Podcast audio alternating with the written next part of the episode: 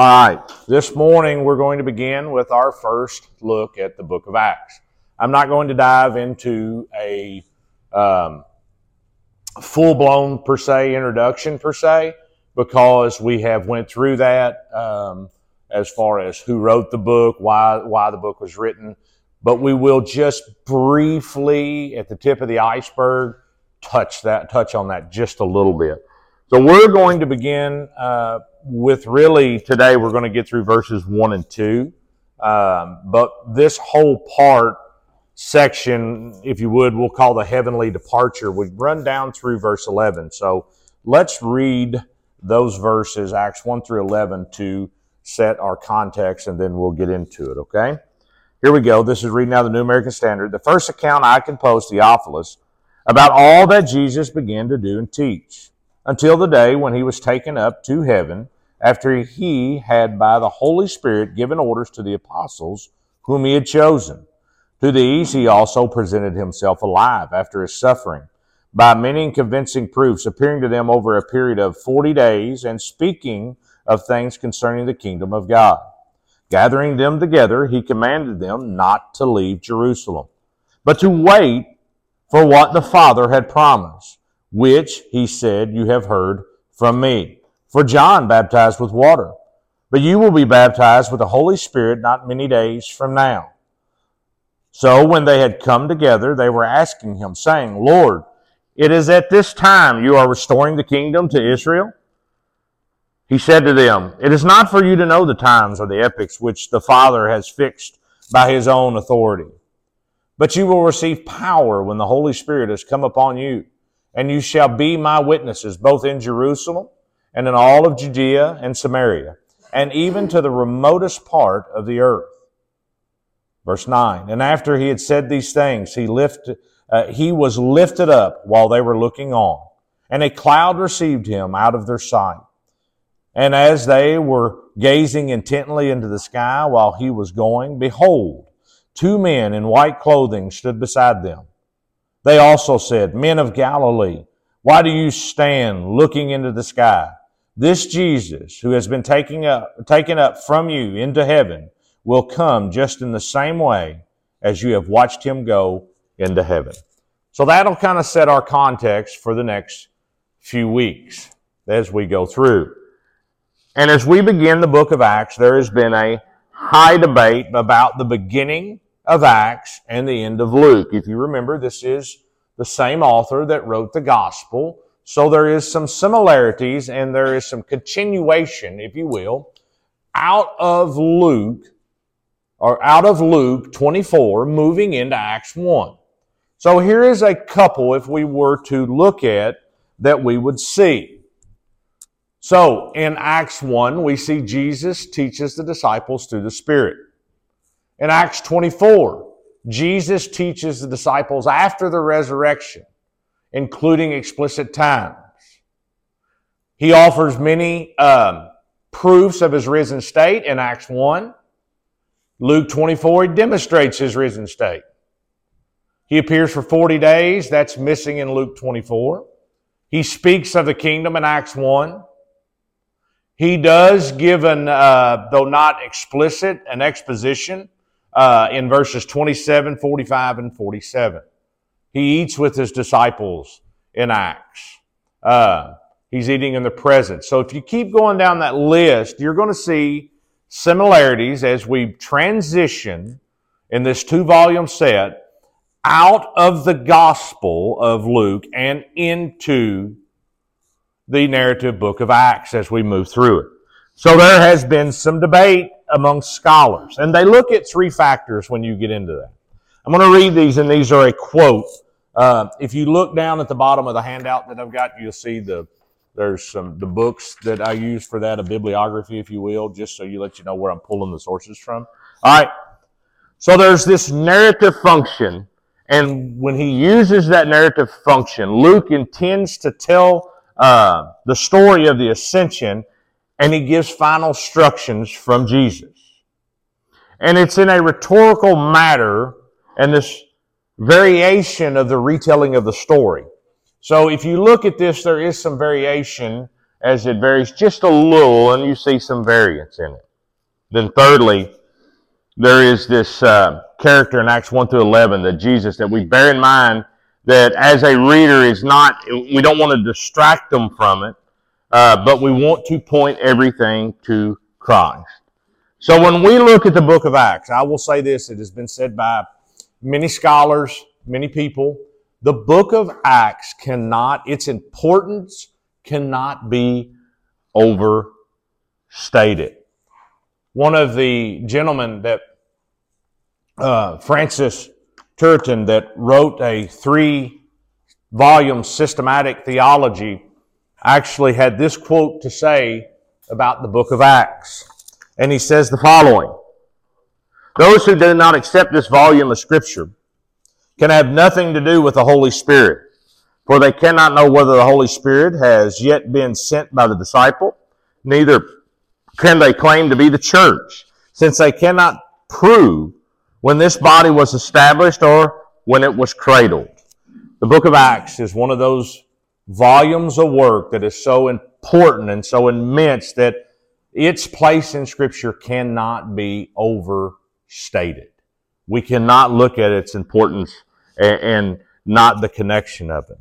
And if we look at it, and I've said this before, and some people have heard me say this, Acts is really the bridge, and it's the bridge that connects the gospel because we learn of Jesus' life on earth and that ministry that he has. And then we see the death, burial, the uh, resurrection.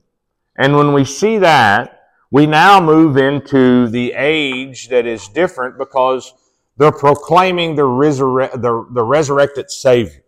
And so there is this bridge from the earthly life and to the uh, ascension, and we're preaching the resurrected Christ.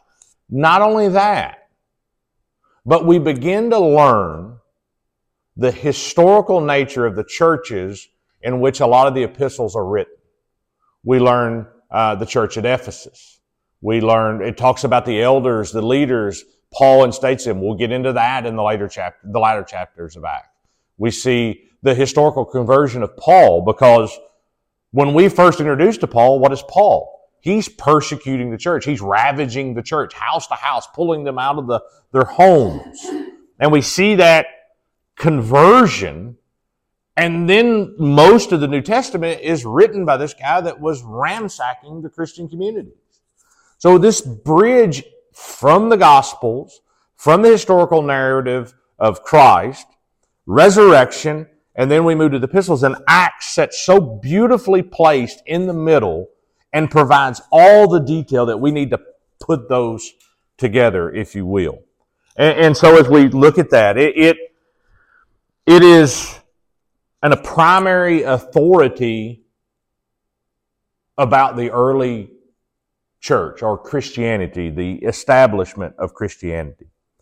One writer who was anonymous, I want to read this. He said, Consider this, speaking of the book of Acts, to it we owe almost all we know of the first spreading of Christianity in Syria, its arrival in Asia Minor and Europe, of the original, original gospel that was preached by the apostles, of the life and the work of the apostle Peter, the work and life of Stephen, and as I said, the work and life of the Apostle Paul. We see in our book, if you were to look at, if I look at mine, it's called the Acts of the Apostles, if we were to say the title of the book. Some have really called it the Acts of the Holy Spirit. Some have called it the Acts of the Ascended Lord. But when we look through it, we're going to see a move and the Holy Spirit's going to work in the church, through the church, in the life of the believers, through the life of the believers. And we're going to see this thread woven throughout, and that's going to be the Holy Spirit. And the Holy Spirit is going to empower, as we read, it's going to direct the actions of the disciples. But when it directs the uh, actions of the disciples, of the apostles, of those teaching. It's still doing it in the Lord and uh, in the matter in which our sovereign Lord wants it done.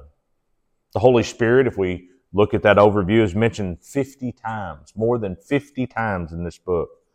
and there is some references references to the Holy Spirit. And you will see those references, just a few that is mentioned. You have the promise, the gift of the Holy Spirit, baptism of the Holy Spirit, fullness, effusion, receiving, speaking, comfort of the Holy Spirit. All of these things as we will progress through this book. So today, let us begin, and let's begin with the first two verses. So let me read them again for you. That we've already read them at the first, but let's read these again just to set our context. The first account I compose, Theophilus, about the things that Jesus began to do and teach, until the day when he was taken up to heaven, after he had been, after he, by the Holy Spirit, had given orders to the apostles whom he had chosen. The very book, the very opening of the book of Acts, it is meant to recall those opening verses of Luke. We'll look at those momentarily because this is a indication that this is the beginning of the second volume of work. Luke's composed one, and now we have the uh, second volume. Some translations say in, instead of the former account, uh, the first account. Some say former account first book, or here in mine we have the first account of the New American Standard. Uh, it is sort of a brief introduction to this second volume, just very, very brief. But in this time of writing, we do see somebody else that writes historical work, not scripture. Josephus, the church historian. That we see a lot of the historical narratives through Josephus. Josephus begins two works, and he begins the first volume with Epaphroditus, most excellent of men. He begins the second volume with a brief introduction. By means of the former volume, my most honored Epaphroditus. Luke doesn't do something novel for us as Christians. He's writing a second volume to the very gospel that he wrote, and he's making a clear statement and that statement is that the story of Jesus is not complete. He is going to tell you about more about his ministry, more about his death, more about his resurrection, but he's going to tell you more of how he's going to work through this. And really, this could be called the second volume of the history of church origins, if you wanted to call that, call it that. And it's dedicated to whom? Theophilus. What do we know about Theophilus? What, what do we know about him? What, what are we, do we have any indication? Have we introduced to him before? And we have. In Luke 1, verses 1 through 3, inasmuch as many have undertaken to compile an account of these things accomplished among us, just as they were handed down to us by those from the beginning were eyewitnesses and servants of the word. It seemed fitting for me, Luke, as well, having investigated everything carefully, from the beginning to write it out for you in consecutive order, most excellent Theophilus. That's our first account that we're introduced to him in the Gospel of Luke, verse 1. There is speculation about who Theophilus is. It's very indecisive when you look at it.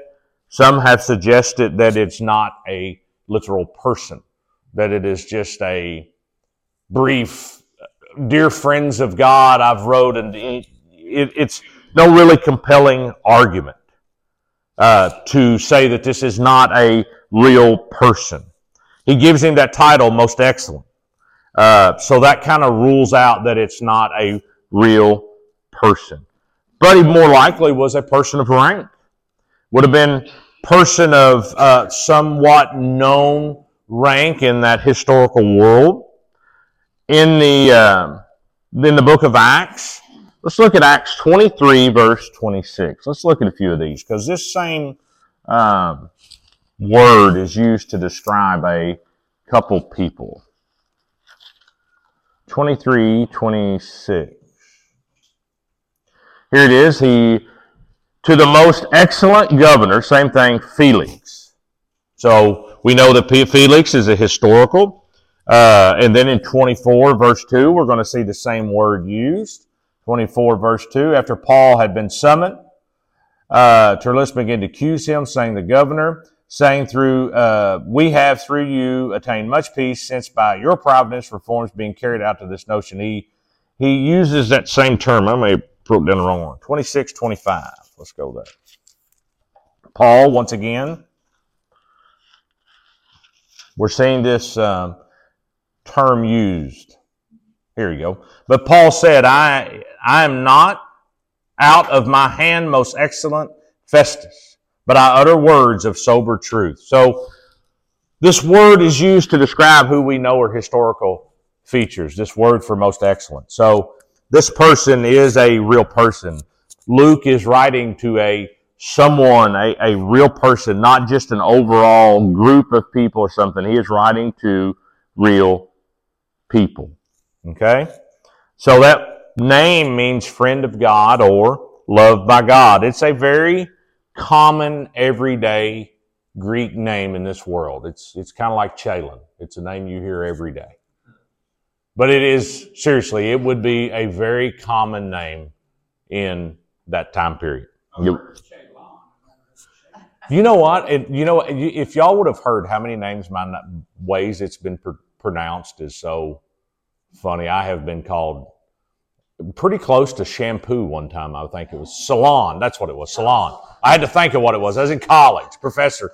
You know, you, you, you ever seen the professors that they're going down the road, you know, alphabetically, so you know kind of where you fall. They would get, you know, they would get to the right at the H's and you'd see them go, um, I'm, I'm here over, you know, it was just kind of one of those names. You knew they were going to stumble, but so, but it's a very common name. It, it, would be a common name, not like mine. So it would be a very common name. So, all right. So, most speculate, most commentators, most writers, most Christians speculate that perhaps by the time that Luke writes, that Theophilus is already a Christian. And Luke writes to help him and others that would have been part of the group or part of the audience of Theophilus or part of that that that that uh, group of people that he would have been surrounded. Um, but he writes to give them a reliable account of the very early beginnings of Christianity. Um, and honestly, I say this a lot. We as Christians need to be reminded what the church has went through. Not just this church, but I encourage everybody to read church history. What does anybody know what's coming up? October is it October 31st, I believe. It was 50, the Reformation. So we, I encourage everybody to find. Nick Needham wrote a very four volume set, very readable. It, it's it's not uses a lot of language. It's very just, we can, it's an easy read, a four volume set on church history, and I could not recommend it enough. It does take some time, read a little bit. It's like, you know, one bite at a time. That's how you're going to do it. Just, just one bite. But I encourage everyone to read church history and look at what went on. I mean, just uh, Fox's Book of Martyrs, you read about the Marian martyrs. Uh, Latimer and Ridley went to the stake, were burned. Um, Tyndale, all these people and look at what it has gone to get to where we're at today.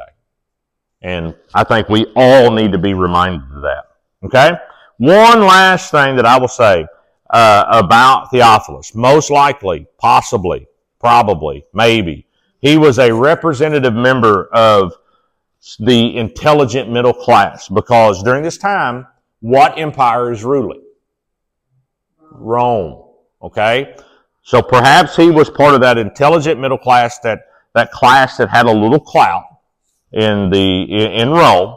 And Luke is writing, and he's hoping to win over this group of people, that they will have less prejudice and more of a favorable opinion of Christianity. And the one that was the, the attitude toward Christianity from them at that time wasn't that favorable. So he writes in hope that maybe they would. So, we look at this whole thing today, we're looking at verses 1 through 2. But actually, when we look at it, we see in our English that verse 2 concludes a sentence. In the original structure of this, this sentence would not have been one long sentence that would not end until verse 5. Okay, that's just a side note, if you would, just something I thought about. Um, so, through the introduction, through this little brief introduction, this very first thing, we're able to conclude that right that Luke writes this volume or this second volume of work to the same audience that he wrote the first volume. Uh, some, though I don't believe in this, and some may, but I don't, I don't believe in this because we have two accounts. Some believe that this may have been part of a larger volume of work that Luke was intending on writing. Maybe three sets, four sets. Um, we have what God intended us to have, but some have said that, and they their argument comes from the reason Acts ends um, so abruptly. Okay. All right, and it begins in the second part of that. I'm about. Uh, he writes about what all that Jesus began to do and teach. This best translates all that Jesus taught. It, it, it's um, he did begin, but it's everything that Jesus teaches. He begins with a a bit of hyperbole, if you will, um, just kind of overstating it and, and using exaggeration, um, because John Mark, Matthew, Luke, their writings and historical accounts of Jesus does not begin to scratch the surface of the things he did. What does John say about it? The books of the world couldn't contain all the things he done. So, even though he says all that he taught, it doesn't contain all that he taught. John was very explicit there. But he uh, he uses this sort of hyperbole. So, so think of it this way. Here's the best way to sum them up in a one sentence statement. The first volume is all about what Jesus did and taught from the beginning until his ascension, and the second volume begins with the ascension and continues from there. Luke writes, and he essentially wants to refresh Theophilus' memory. I've already written to you once, but here you go again. Jesus is still going to teach after his ascension, though he's no longer visible. It's not, he's not tangible per se where they were touching him, but he is going to teach through what?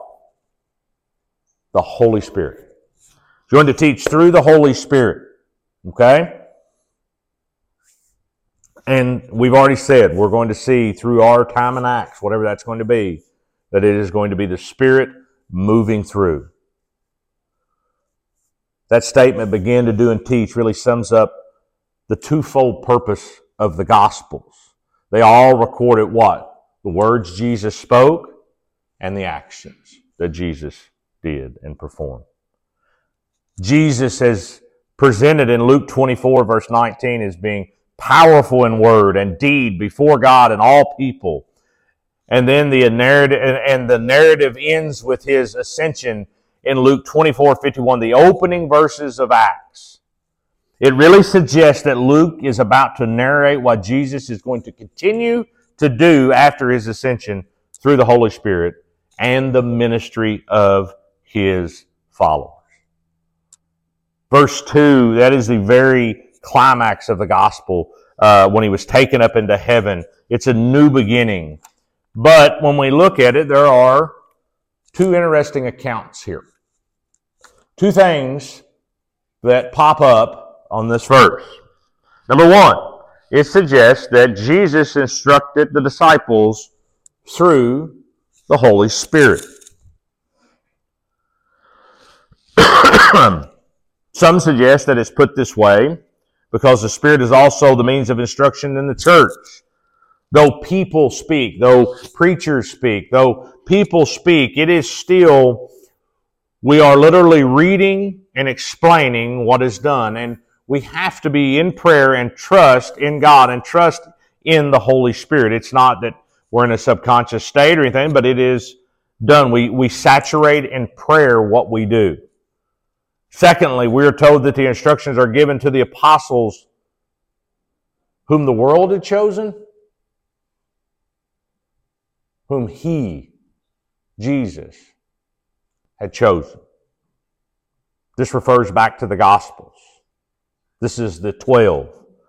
The twelve whom he had chosen, the twelve that he commissioned.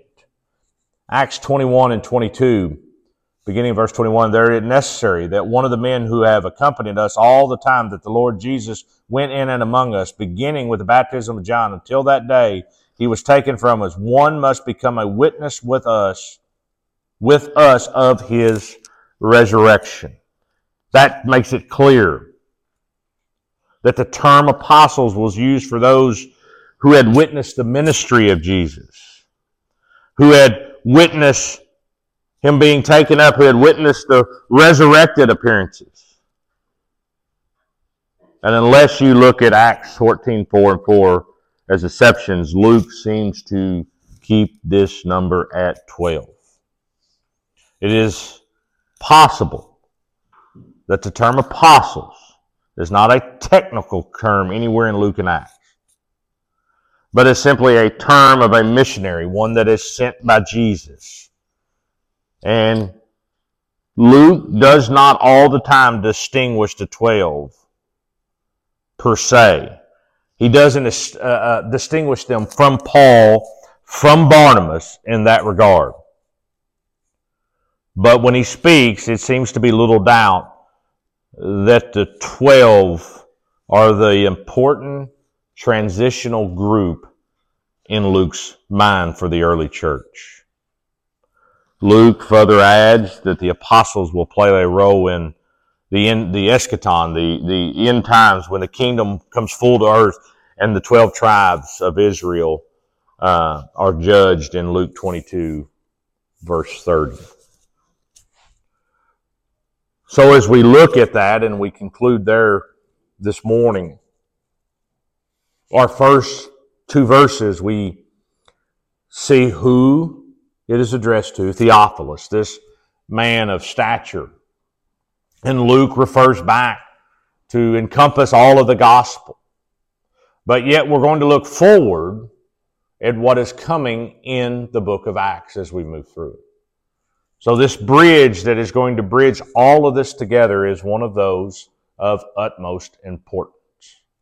So this morning we will conclude there and we will continue moving next week. Is there any questions or any words or anything that anybody would like to add or anything? I think where people get uh, Theophilus as a group of people is just doing the simple definition of the word. So it's an affinity for God, one has an affinity to God. So that would just be believers. Mhm. So I think that's where that comes from. Sure. I'm not saying I support that, Yeah. um, but I, I think that's interesting. It, and you're dead on with that, with it being a because that's what they do look at. That all of them that you see, if you if you go if we look back, that some of them just say that that's affinity or the love for God, and that's where they get those. That's writing to an overall group of Christians that love God, and it would be from then till now, and it's that's what it seems to be uh, addressed. So that is where that come. And, and honestly, it's kind of surprising the scholarship that really does favor um, that reading. There, there's quite a bit of scholarship that does. I'm not saying I do, but there is scholarship that does. I, I you know, seem to support that being an individual person. I don't, I don't subscribe to that. Yeah. either, But, you know, I, I do find it interesting, I'm like, well, um, why would it be to one person? Um, it- but at the same time, it could still be to one person and to a group. Sure. Uh, so it's just how I would reconcile. And, and it goes back to, I think, what uh, R.C. Sproul, I think, said it a lot too. You know, with we talk about one meaning of Scripture, many applications. So it is still applied to us as a Christian group today. We we still it could be a you know addressed to the Christian group um, because everything in there is applicable to what we're going to do. But we get wrestled with the original what it is, and then we apply it. So yes, it absolutely applies to those of us that that are Christians and love the Lord. So absolutely. There be anything else? Any others?